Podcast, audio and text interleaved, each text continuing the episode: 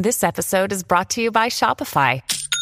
Forget the frustration of picking commerce platforms when you switch your business to Shopify, the global commerce platform that supercharges your selling wherever you sell. With Shopify, you'll harness the same intuitive features, trusted apps, and powerful analytics used by the world's leading brands. Sign up today for your $1 per month trial period at shopify.com slash tech, all lowercase. That's shopify.com slash tech.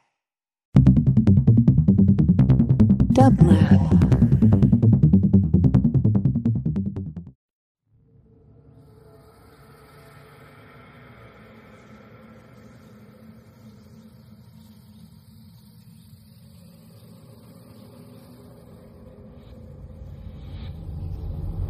Hello, this is Häana at Dublab Studio in Los Angeles.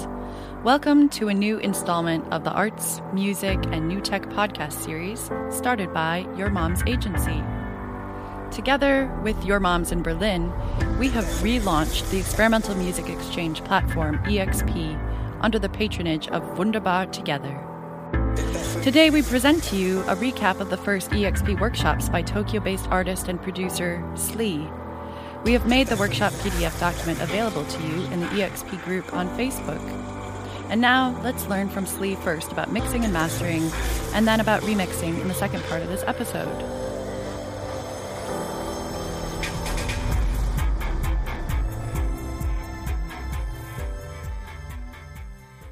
I'm a music producer. I used to release on some UK labels before, like uh, Civil Music, Ninja Tune, etc., like quite a few years back and then uh, I then moved on to into more dance music. Uh, at first, it first it was like kind of abstract music. Then it was dance uh, territory. I played at festivals like um, Ultra Japan and uh, Outlook in Asia, Ultra Korea. Um, just quite a few more like uh, almost EDM sphere. Even though I wasn't making EDM, the EDM people liked what I was making, so they booked me for these kind of events back then and then um, since 2017 I, I, just moved into producing other people rather than releasing my own music. So for the last four years i've been producing most of the uh, kind of like a bridge between underground and major in japan. So I, I'd, one day i'd be producing some of the kind of uh, j-pop stars in japan and next day i'd be producing up and coming rappers that nobody's ever heard of and then trying to break them. So it's i find it fun to try to break artists so that's what I've been doing for the last four years.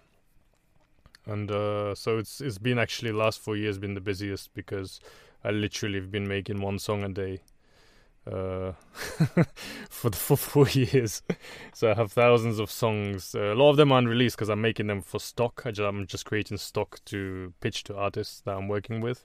But basically, it's been one song a day for the last four years, and uh, a lot of them released. Some of them hit, some of them didn't. So it's been good. So I guess that's my that's my credits. Oh yeah, and for international, I have I have a uh, some movies coming up, like music in a British film called um, uh, People Just Do Nothing, which is a very famous, I think, British comedy show that's turned into a movie now. Um, and some stuff on Netflix, like uh, the Wu Assassins uh, series and uh, Pretty Tiny tiny, sorry, pretty little thing, pretty tiny things or something like that. I forgot the name of the show that my music's been on, but it's basically like these kind of also um, and Red Bull, Toyota, Subaru, uh, Casio, G-Shock, um, Burton brands. I also Jeep. Uh, they used my music, so um, that kind of stuff. First of all, like difference between mixing and mastering. I always hear people ask like, "Oh, how do you master your music?" and they mean mixing and then I hear people say like, "Oh yeah, is is this mixed when they mean mastered?" So I think most people don't really see understand the difference between mixing and mastering. So uh, you can't really mix or master a song unless you understand what the difference is. So f- the difference is that mixing is basically like um, you you work with a bunch of st- individual tracks, uh, individual sounds like kick, snare hi hats on a drum kit, guitars, bass, piano, and you're trying to balance them between each other so that they all sound like one coherent song instead of uh, working with um, one sound. So you're basically working with a bunch of different sounds and you're trying to blend those sounds so they're, they're mixed well. That, that's mixing. Mastering is working with one file only one file. So that's the that's the actual song, and that's the file that uh, is sent to the engineer. So with mixing, when you're sending files to the engineer, you're sending you're sending about it could be thirty, could be hundred files, hundred different individual sounds that the engineer will then try to turn into one whole coherent, and that's mixing. Uh, mastering will be engineer working with one file, and they and it's the last final touches. They're just trying to make the song, uh, you know, finalized, radio ready, as they used to say, ready to be released into the world. They're trying to. It's the last chance to get rid of any kind of um, noises, any any kind of mistakes, any kind of balance mistakes that might be in the in the file the mastering engineer will try his best to do that and also mastering engineer will try to his best to make sure as as one file as one song it just sounds good in comparison to all the other songs that are playing on the radio in a spotify playlist etc like so i'm to go into file formats and and just the basic good practice for doing mixing uh, so when you're producing music i think you should at, right now in 2021, it's a good idea to produce, in my opinion. So it's it's not a rule; it's it's, it's an opinion. But at, at 48 kilohertz is the setting that you should choose in your in your workstation. Um, because reason being is that a lot of video uses 48 kilohertz rather than 44.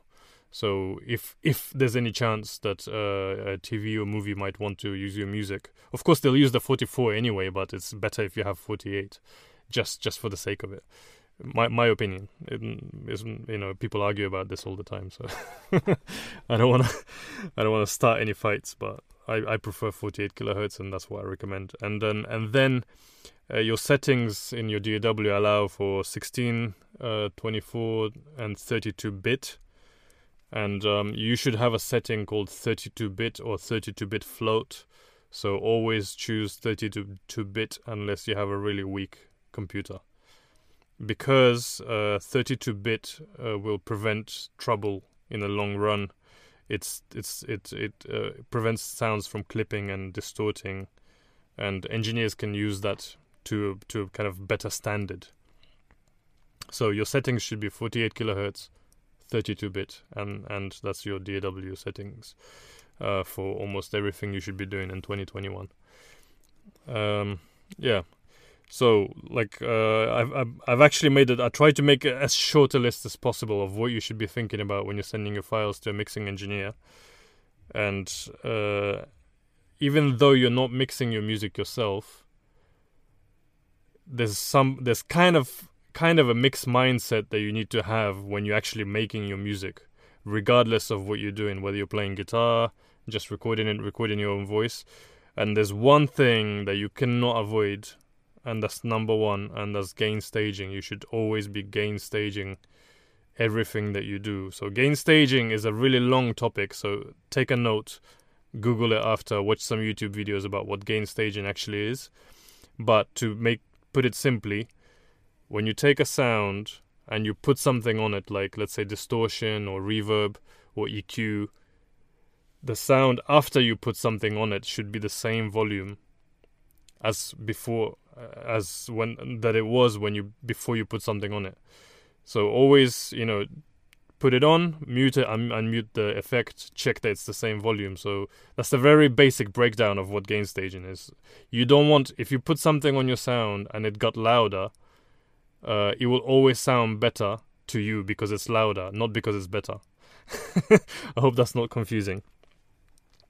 Um, so the sound should not get louder, but it should be di- so the sound should change but not get louder, and that's the basic basics of gain staging. So you should always try to um, kind of uh, you know keep to the same volume for every individual sound within your project, right? Whether it's guitar or your voice, and this is a really good practice if you if you do that all the time every time you add a sound every time you add EQ or effect or compressor any effect this uh, you this will make sure this will actually really help you get a good sound very fast.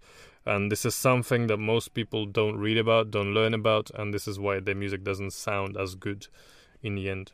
So uh, for me that's number one i think. This uh, and and your engineer will thank you because you did it.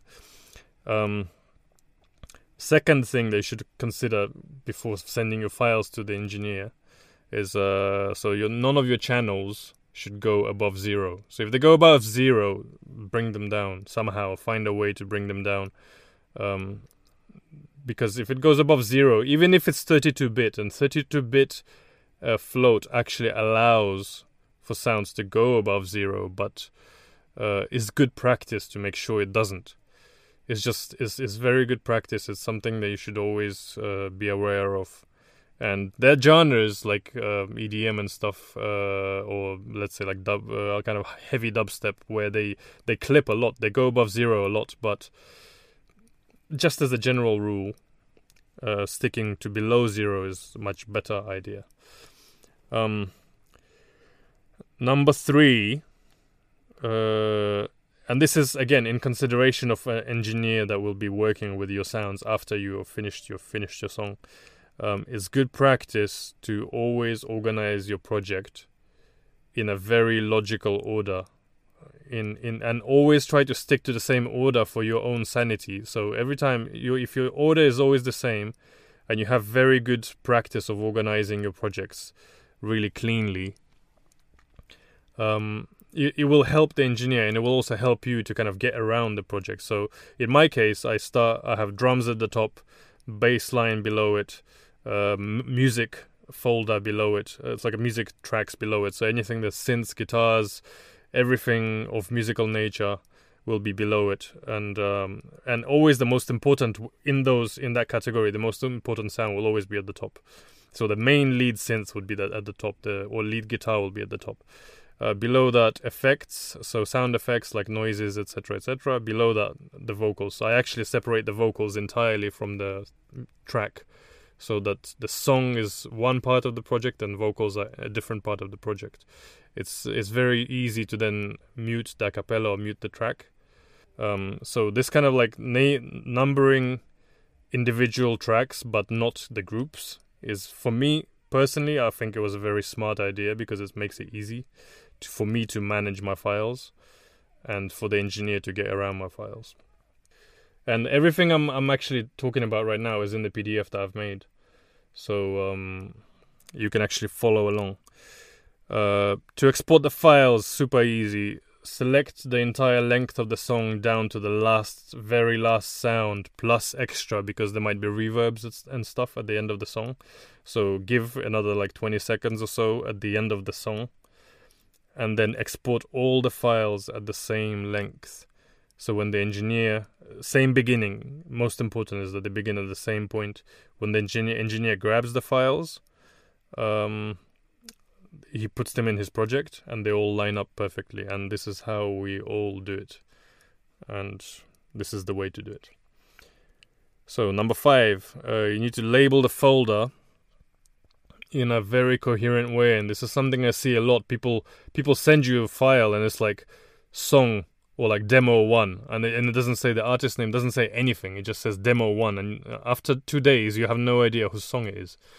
So um, be aware that people will never people will never remember your file names unless you name them like they have no idea who you are.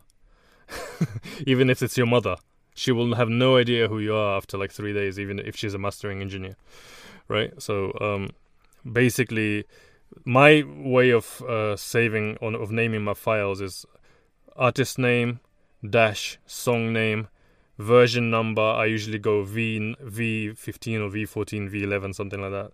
So artist name song name v v something bpm uh, of the the tempo of the song uh 3248 so that the engineer knows what uh, uh bits bit rate in my um so 32-bit 48 kilohertz but 3248 is self-explanatory to every engineer. And then date at the end of the file. So every time i do a recall on a file uh, I, I change the v number. So v15 becomes v16 v17 by the end of, but when the track is done it's usually like maybe 20 versions. Very small changes very very small changes but um, you can always refer to it and then date. And this is the name of the folder with the mix files. This is again, again, it's in a PDF, so you can see how I actually name it. Um, and export your. I prefer WAV files, and I think most people prefer WAV files because WAV files are, um, uh, they're more common than AIFF files. So AIFF files are Mac. They're predominantly they are Mac format. So WAV files are more wide, widespread. So this is what I recommend. So WAV files, 32-bit, 48 kilohertz, and never send mixing engineer your MP3s like ever. Just don't do that. I know people who export multi-tracks in MP3s because they're trying to save Dropbox space. Just don't be that guy. Buy buy Dropbox or something. Some find a way to you know deliver it by hand, but do, do not send MP3s. Um, ever. And uh, next thing that we have, uh, number six. So you want to export uh, wet files. If you don't know what that is, that means whatever you did to the track. So you put some effects on it, EQ, compressor, um, export wet, and that means all effects are on every track but remove the master effects. So if you have a master bus, like the very final channel through which everything goes, and you have something on there, a lot of people put ozone or limiter on it. Remove that. So that should not be on your master bus.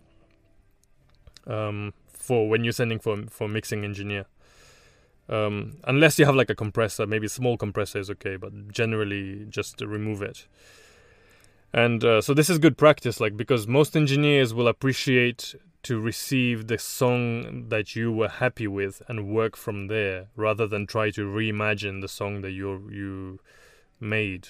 And this is just an opinion from engineers that I worked with. I asked them what they preferred. Most of them prefer to receive wet files but some of them prefer to also have dry files so files without effects on them um, so basically, files with effects on are uh, are the basic rule. And if you have time and if you want to be very diligent about your files, also create a second folder with the same files but dry, so no effects.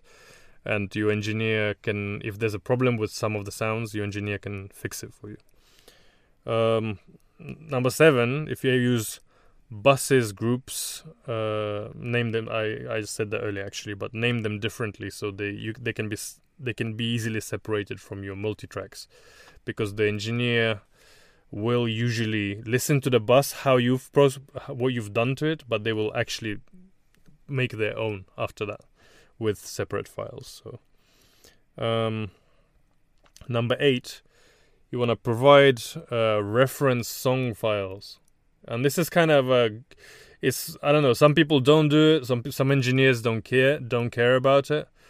I find that when I provide uh, reference song files, the engineers more than half of the time actually use the reference song file. So reference song file means a famous released song by a different artist which you kind of which is kind of close to what you're trying to do. So unless you like a noise musician and sound like nobody else there must be something that's more or less somehow in a ballpark of what you're trying to do. So uh, just providing a song file mp3 or something is fine to the engineer and saying like this is kind of like what sounds like what i'm trying to do. And uh, the engineer will actually refer to that and it's also a good idea to use that when you're making your music you know to at least hear how your music compares compares to like a released uh you know that major artist project for example. Um number nine and self-explanatory but communicate with your engineer. So like you need to tell them what you want. If you don't tell them what you want you will not get what you want because you will get what they think you want and it's not going to be this something that you want usually um, be very clear. If you have any requirements whatsoever, don't be lazy. Write an email. List it clearly. Don't go into a long, long life story about uh, why you made the song, etc. So just say like, I want the bass to be like this, the kick to be like this. If you have preferences, if you have no preferences and you absolutely don't care, or super trust the engineer, that's fine. But I always find communication. Communication is the best thing that you can do. Uh, finally, something you hear everybody say like all the time, and it's I I, I think it's ridiculous. Never say that. It will be fixed when it's mastered. It will not be fixed. So people say like, oh, it's gonna be fixed when it's mastered. When they when they do a bad mix, and the song doesn't sound good, they're like, oh yeah, it's gonna be mastered, so it's fine. It's like it's not fine. It will not be fine when it's mastered. It will it will sound louder, but all still terrible. So you you cannot don't ever say that. Fix the mix. Try to make it as good as you can. And this is what engineers are for. That's why you hire them. If you cannot make your a mix that you're really happy with, um, it will not sound perfect when it's mastered. And that's in in that case, um, consider hiring an engineer. Okay, so you have a mixed track. Either an engineer mixed it for you, or um, or you mixed it yourself, and you're like a, you're amazing at mixing, and you've done a really good job. You're happy, and you want to do a uh, you want to send a file to your mastering guy, mastering engineer. I I always recommend doing it, do, sending it to the mastering engineer. So to prepare files for doing that, um, make sure your mix again doesn't clip at zero. Like it's common sense and it is very common sense, but I see people sending sausages. Uh, sorry, sausages a file that looks like uh, that has no groove. it just looks like one flat block. Uh, I see people sending that to a mastering engineer more than I should, even though it's common sense not to do that. And uh, so, good um, thing to aim for is between six minus six and minus three on your fader in your DAW, whatever it is that you're working in. Minus 3 to minus 6 is a good area. This is common sense, so I'm not like it's, probably really boring if you, you already know it. But it's, it's just still, if you never heard of that, if, if there's a chance that you never heard this before, this is what you should be doing. Minus 3 to minus 6 dB is a good place to, to, to aim for, so never zero. And I don't mean lowering the fader to that position, I mean that the meter, the little yellow bar that dances around when you're playing music, it should not go above minus three on this on on the meter. And uh, always provide the highest quality file. So some people go to a mastering engineer's website and they see, oh, you have 24 bit something something like is written on the website. But quite often the websites are not updated for five to 10 years. So back then, 24 bit was maybe the maximum file. Uh, always provide the best quality file that you can uh, that you've worked on. So if you work in 32 bit 48 kilohertz, that's how you export your music.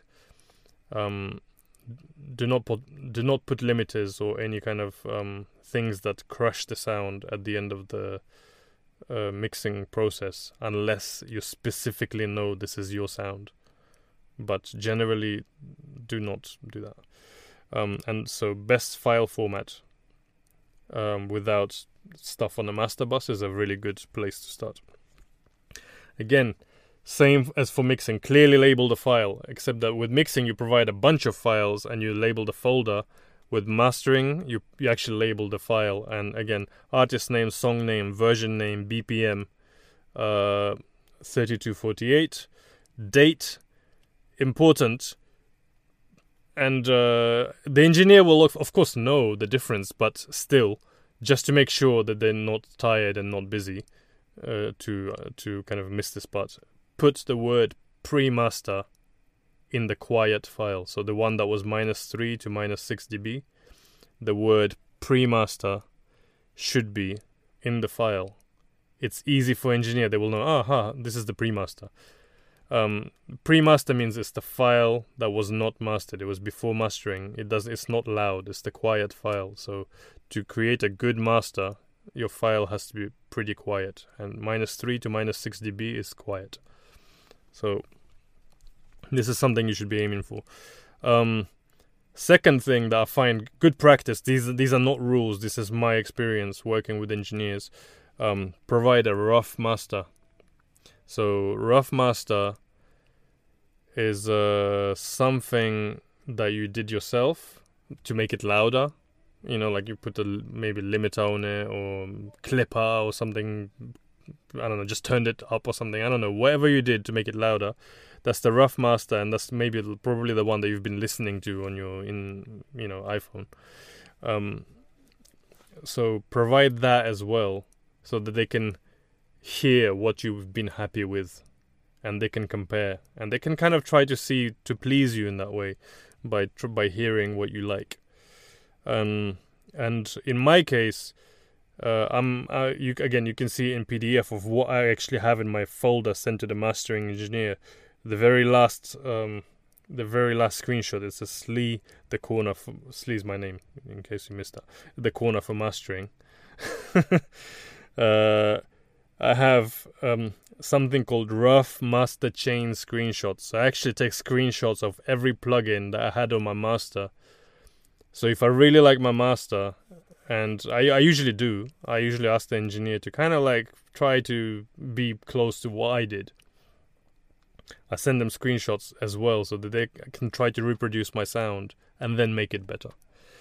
Um, and then, uh, so th- this was uh, one, and then uh, one other thing that I do that I found is very good practice is I usually drop in a couple of um, MP3s or if I have WAV, uh, WAV files, WAV files of famous songs that uh, that I referenced when I was making the music. So, and here's some things that you look out to for. And one thing I found, the, most crucial thing I found, mastering and mixing. Um, people's um, uh, master- working with mastering and mixing engineers is I always aim to find an engineer you can talk to. So there's there are services online, online mastering services, or like oh yeah, upload 24 hours later, like you'll download. I find these are not. You never get a good. You maybe get a good result from it, but I find I I didn't get a good result from it. So I always got better result from an engineer I can talk to. Uh, lastly, like it's um, you know, like it's. I feel like it's really. It's you feel you create because I, I recommend creating a personal relationship with your engineer and always try to kind of you work with two or three don't work with like a hundred you know like have two or three engineers that you like and just stick with them and uh, and they'll know your music better and better and they'll know what you like. You'll be quicker and easier the more you work together. Same for mixing engineers. At the same time uh, and some people prefer to like really just like oh this is my guy and that's it. I prefer to master like three or four places simultaneously I'll I'll send it to expensive place and to a cheap place and to like a new guy. I'll just choose the one that sounded the best to me. Yeah.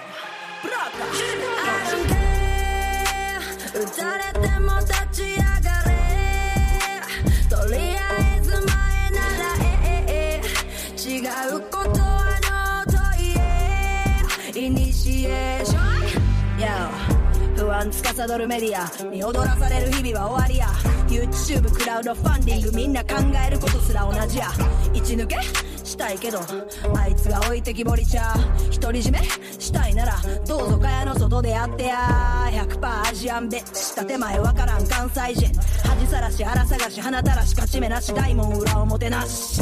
ほとぼり冷めた頃にさらに生えてくる雑草。子供はバイリンガルに育てたいのあっそう。えー、えー、無駄なものが消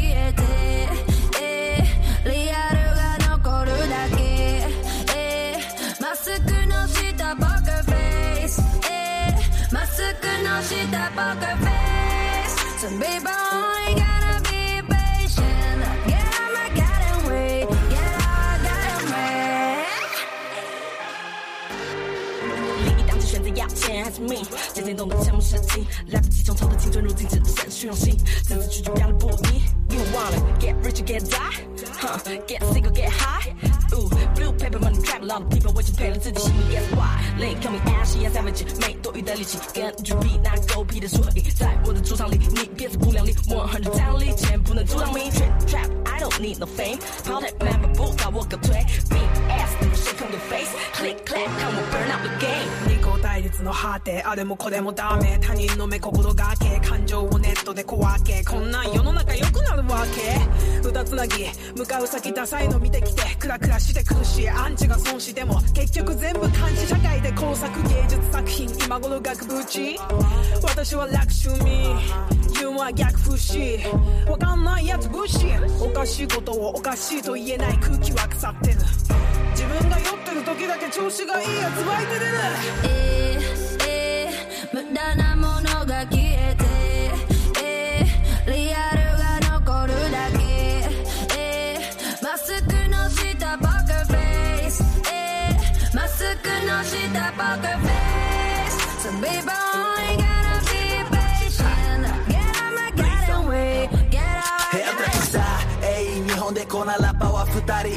一緒にはまあ原因けんくてみろそのうち行方不明キロ体のパーケイ。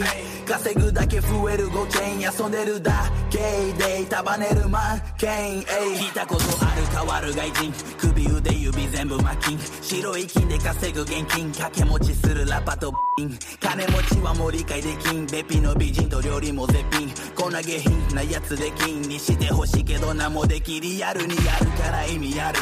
自信あるから息がある。お前のビチも気になる。一番このスタイルに合う。あいつはこうズレがどうって自分かのように自慢してるやつと違って俺は俺だ。自分の島自分でまとめる。ヘアトラピスターえい日本でこんなラッパは二人いねえ。一緒にはまあ原因けんくてみろそのうち行方不明。キロ体のパーケイ稼ぐだけ増える5チェーン遊んでるだ。けで束ねるマンケインエイ。ラップかます。才能もある。この荒れ地に花咲かす。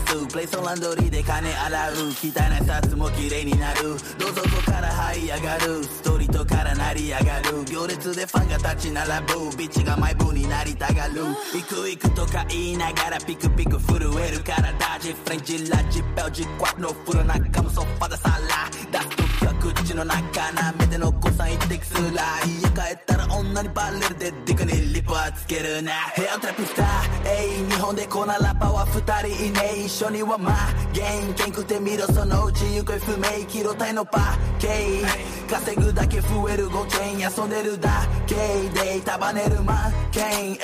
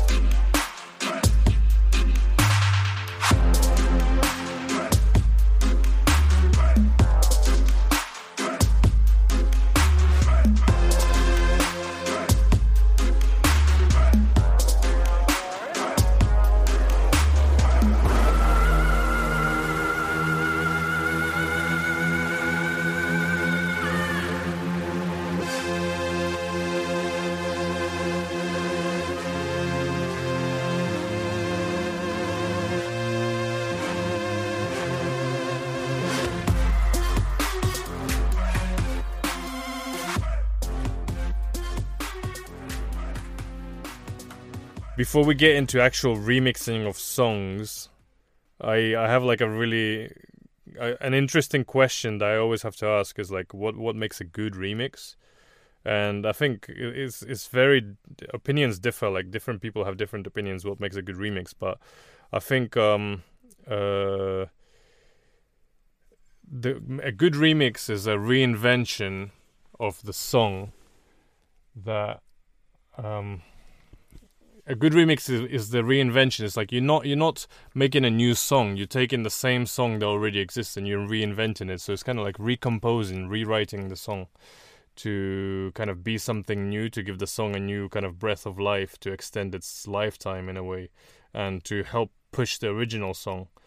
So it makes sense for it not to be the same as the original song. It's like you want it to be something kind of different, maybe different tempo, different vibes. If it was dark before, make it bright. If it's bright before, make it dark. Something that just makes it kind of different or pushes it into a different genre to kind of like to basically uh, think of like less. It's, more. It makes the song more wide to a uh, more accessible to a wider spectrum of audience. I think the biggest thing is like how do you get your favorite artist to remix your song, and also how do you get people asking you for remixes?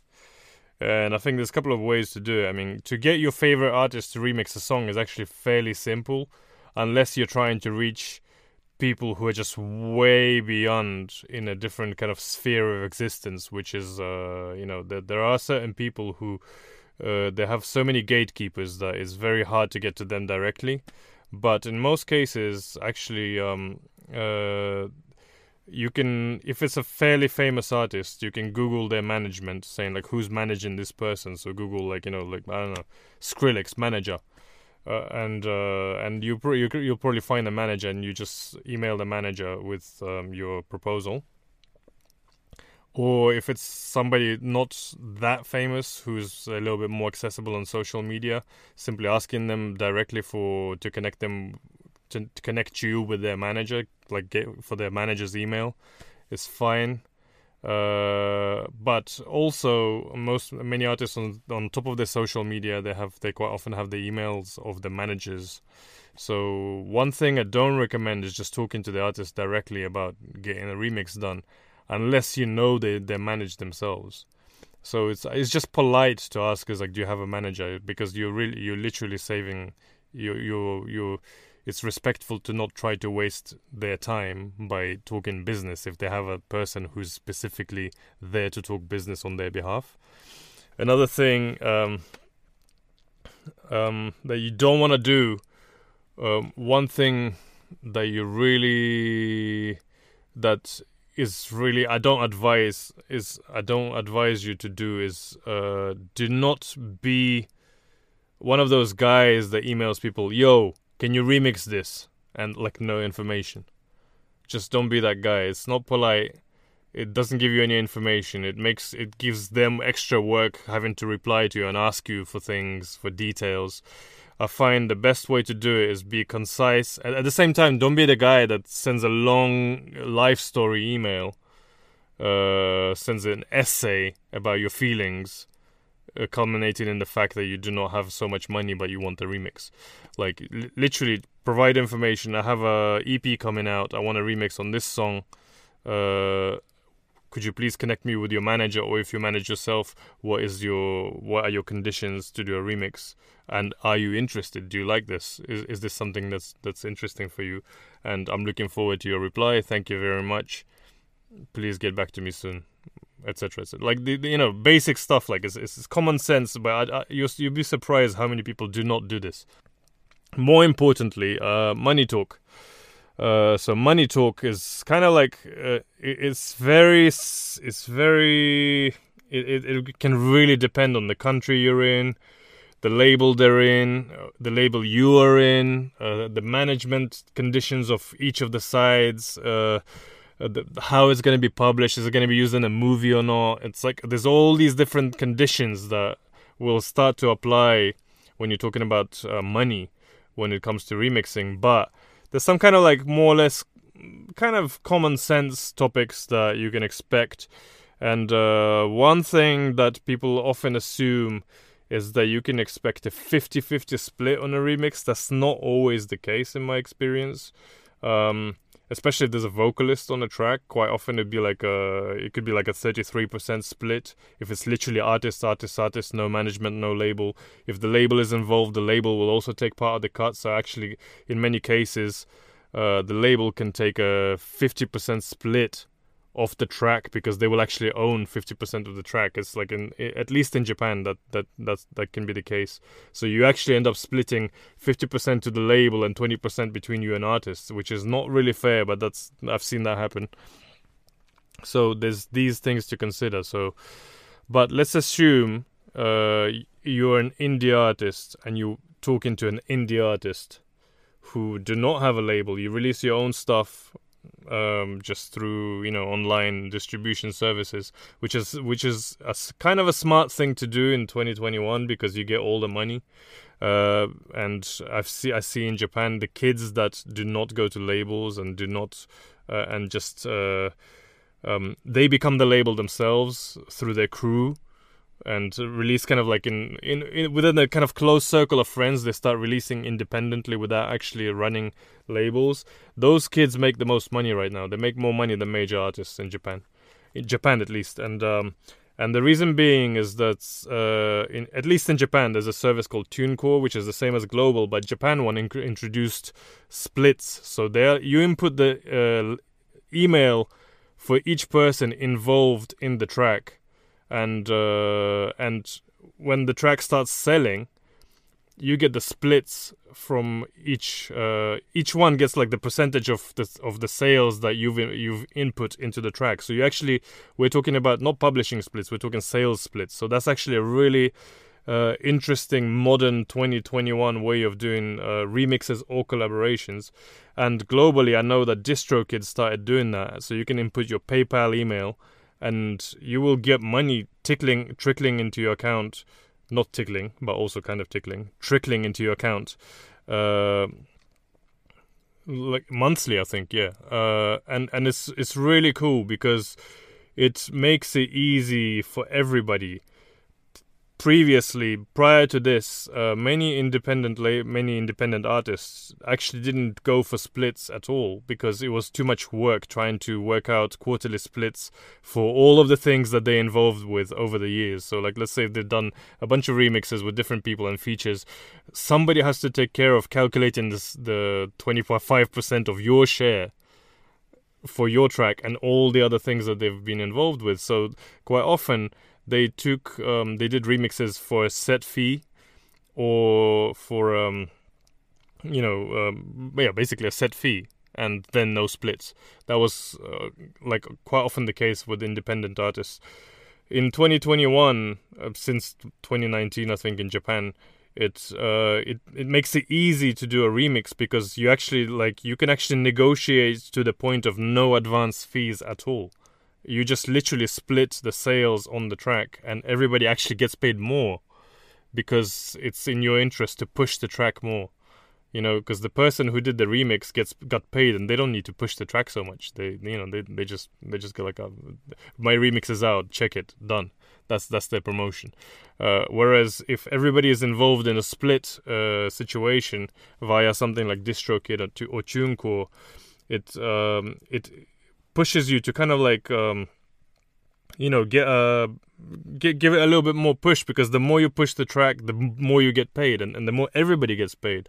And it's good for you it's good for everybody. So this is a very fair system and I've and I see it happening a lot in Japan among young crew people up like you know uh, below let's say 28 under 28 uh, many especially in rap uh, music hip hop uh, it's all splits down to people who do the videos they get splits people who do the covers for jackets they get splits. Uh, i see labels that popping up that do splits so it's a very smart thing to do. And do not and um, one thing one one warning is that advance fees uh, many people when they ask you for a remix they might offer you advance fees and it looks nice to get a boom thousand euros or boom two thousand euros or something. It looks nice. It feels nice to to get that you know chunk of money right away. But think of your remix and your collaborations as a kind of a share in the stock stock market because once it's out, it's always going to be bringing money, right? It's always there. So it's not it doesn't give you a thousand euros in one go unless your remix like blew up but it will keep on giving you more than 1000 euros over a long period of time. And once you got like 20 30 remixes under your belt and they're all in split mode you you know you you basically gain a salary monthly set salary monthly fee of all your of your you know uh, cumulative work which is of sales not publishing. So publishing can often give you less than sales. It depends it depends but in my experience uh, if your music is not is not TV friendly, you know, s- sales give you more in- income than publishing. Uh, one thing that of one one another thing that you can expect is if the artist is really big, really famous, way above your level, but you're still trying to get their name on it because you want to push your own um, status, your your own plays, etc., etc. You you want you want to get more reach, you want to reach more audience, you want to reach their fans via their name by remixing your song. They will most likely ask for a fee and a split, and uh, and it makes sense because obviously, however the song blows up is going to be in big part due to their role to the to the, to the to the work that they've put in in, in getting their name out there. So if it's worth it to you, I mean, you know, it's um, obviously do not work for exposure like ever, but you do need exposure at some point. So you might get a smaller share uh, of income, but push your track further, and it will lead to more things uh, down the line contracts in my case in my situation i didn't come across so many contracts because uh, usually I, I anybody who asked me personally for a remix they were mostly friends and people i trust i've come across contracts that were pretty light and there's loads of contract uh, services templates online that you can find. Um, and uh, make sure you read uh, the contract uh, the publishing side of the contract because um, quite often the the publishing terms can be really really really long like like 40 years or 50 years or something and i feel i feel like uh, i think that 10 years is like the more uh, common at least in my experience what i've seen 10 years is the more common term for publishing but some people just try to squeeze as much uh, publishing uh, stuff in there. Files, what to do with files and how to get the right files. Um, do you pr- provide multi tracks or do you provide stems? So stems are kind of groups of like let's say drum group, synth, or let's say guitar group, piano group, vocal group, etc., etc. I found that uh, if you're it depends it really depends on how you make your music let's uh, and i'm talking about you providing files so not the files that you receive obviously you just work with whatever you get from the artist but when you provide files um, what you want to do is uh, it really depends on how you produce so if you have like 300 tracks of like slight snippets of sounds and they make one whole just bounce that one whole as one whole um, I don't mean the black hole. I mean like a one piece, you know, one thing. Uh, bounce that as one thing if it comes uh, if it consists of 20 tracks. So do not give the artist 300 pieces of sound to sift through. Just make it easy for them. But you do want to give them drums separately because quite often people might want to use your kick or your snare but change the rest etc etc and you do want to give the very key elements separately uh, so I think if you if you give him vocals, uh, main vocals separate from background vocals, obviously, um, uh, it it makes sense. Providing the dry vocal is also smart thing, like maybe like less no reverb version of the vocal, just to because quite often the reverb might lock them into your feeling of the track, but dry vocal might give them something completely different to reinvent the track. Um, same for like main key elements like pianos or guitars or the main synths, whatever is the main part of the track. Uh, you want to provide that separately because that will kind of contribute to the track being a reinvention of the original, and they don't they do not have to destroy and struggle to try to get that main part out or even to you know replay it themselves. They might actually use the original sound. Should you provide MIDI? uh, it depends if you really want them to play your exactly how you've played it. If if if that's what you want, then provide MIDI, but it's not necessary. Most people have Melodyne or you know tools to exp- to kind of get the melody out of the audio. So you know it's it's not necessary to provide MIDI. Um, should you remove mastering effects from the track? Uh, yes, because it will be mixed again. So obviously, if the track, if you mastered it yourself, you had, if you had a limiter on the track, remove that. Just give the you know quieter files, obviously, so because they will be working with them. Um, I feel like uh, when you want people to remix your stuff, you like uh, like same with mixing and mastering files. Please name the files properly. Like uh, properly named files and properly named folders is just courtesy. It's it's common sense. Do not give people a folder full of uh, files that are called audio one, audio two, audio three, audio four because it's. I mean, it's fine. It's a remix, right? So obviously they'll figure out what it is, but just naming your things in logical order makes sense and it's polite. And being polite is a very important thing for artists because we are not really that polite. You know, we're we're selfish. we're selfish people, so you know, try to be as polite as you can. It makes sense. Uh, remix no nos. Uh, do not just remix the hi hats. It's common sense, right? I mean, like I know guys that are very proud of their work. Like I did a remix, but I only used the hi hats. Boom. I think it's kind of disrespectful because basically you're telling the artist like I don't like anything in your song. Like I just and if you only use the hi hats, uh, yeah, it's fine. You can do it, but why not just re- release it as a u- original song then? You know, like um, so. You know, please use the part of the track that is recognizable so that it's a continuation of their work. And uh, I, I kind of feel like if if if if I ask somebody to remix my track and they literally only use my hi hats, I kind of feel like it's a diss. People might disagree, but like I will be like, oh, so you didn't like the track? Why did you agree to remix it? Should you? Can you put a vocalist on a remix?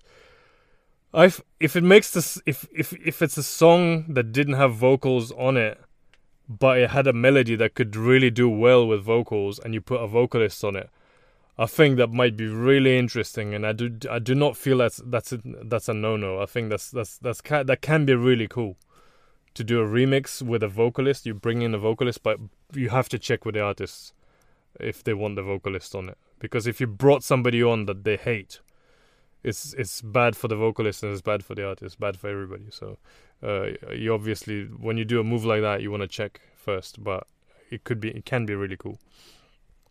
Um, can you remix a famous song legally? Uh, this is a really interesting one. There, there are ways to do remix a famous song legally. Obviously, if it's not, if the artist is not that, it's not like Beyonce level, because obviously getting in touch with Beyonce is really hard.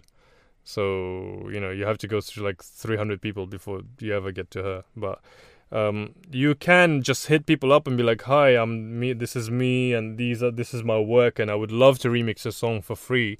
And if you offer them to remix their song for free, and then you know they get split of the sales, it's obviously free money for them. They have to do nothing. They just literally have to give you the files. So, you know, make it beneficial for them to to get their stuff remixed, and uh, you might be able to remix somebody famous. You know, but just contact them. Obviously, do not be annoying. They say no. Do not keep on asking 300 times but uh, you know if you if you do a good presentation it's like a business opportunity you know. Good presentation uh, be polite be nice and show your work. That might work. Another thing uh bootleg remixes right? Like so if you do a bootleg remix and you put that on spotify you can actually get banned and lose your spotify account. Uh you can also do a completely different name and put it on spotify but that will still get banned. So no point, right? Uh, but one interesting hack that you can do is uh, you need to check each song specifically, whatever it is that you're remixing, see if it already exists on on uh, YouTube, a remix by somebody else. If it's if it exists and if you can hear it, because uh, YouTube is interesting because YouTube monetizes everything, right? So uh, if you put a song on YouTube and uh, it you might it will not get monetized on your account so you will not get money from the song. The money will go to the original copyright owner of the song but the plays will remain in your account i think right? Like it, it i think it's case by case basis. It depends on the actual copyright uh, regulations for the song. But what it does is that attracts people to, to the to the you know to the youtube account because you're using the artist name artist song and it'll get you plays and it might get you noticed. And uh, I'm not recommending it because it, uh, obviously it's illegal, but I know that uh, a few, I know people that blow up off doing this, and the biggest uh, example of a miracle blow up is a guy called Imanbek who is a 19 year old kid from Kazakhstan who doesn't speak English. He literally just downloaded SAINt JHN's Roses a cappella off an illegal Russian speaking site called Vkontakte, which is like a face, fake Facebook. Downloaded that, remixed that in two and a half hours, put it back on the same site. And it because obviously on it, everything goes on on it's kind of like a you know it's a pirate site so but they have a community of people. It blew up in that community and and it became it took like a billion and a half view eh, plays on Spotify in 2019 or 20 I think and it was the biggest song like ever on on I mean it's literally it, it was it got so many plays but the kid had no idea what's happening he and and what happened was that the original creators of the song uh, saw an opportunity. They're like, "Oh, we can we can get this remix. Uh, we can get plays of it." It's SAINt JHN. Uh, f- from what I've seen on his uh, Spotify, his I think his biggest song was like 80 million, and this remix is one billion three hundred million or something like that, right? So, by a kid from Kazakhstan who remixed it on stereo speakers on his mum's computer, right? Who's never been to a club like he, he has no idea, and it's a club tune. And, and you when you search it, SAINt JHN SAINt JHN's Roses, when you hear it, you'll know it because it's literally been played everywhere. So you know there are opportunities in in bootleg remixes, obviously, uh, but be aware that can get you banned, and if you actually release it, it can get you sued, and you don't want that. Another way, lastly, the legal way to remix stuff. There's a service that's uh, new, but I just uh, discovered it recently. It's called Tracklib. It's um, it's actually a sampling crate thing, but they have actually actual catalog of released music from the 60s, 70s, 80s, 90s up until 2000s of uh, artists that li- uh, agreed to have their music licensed out to be sampled because it's a really smart thing to get your music sampled. Quite often, the sample, your music being sampled, can give, can really actually increase the sales of the original song, right? Like so, a service called Tracklib.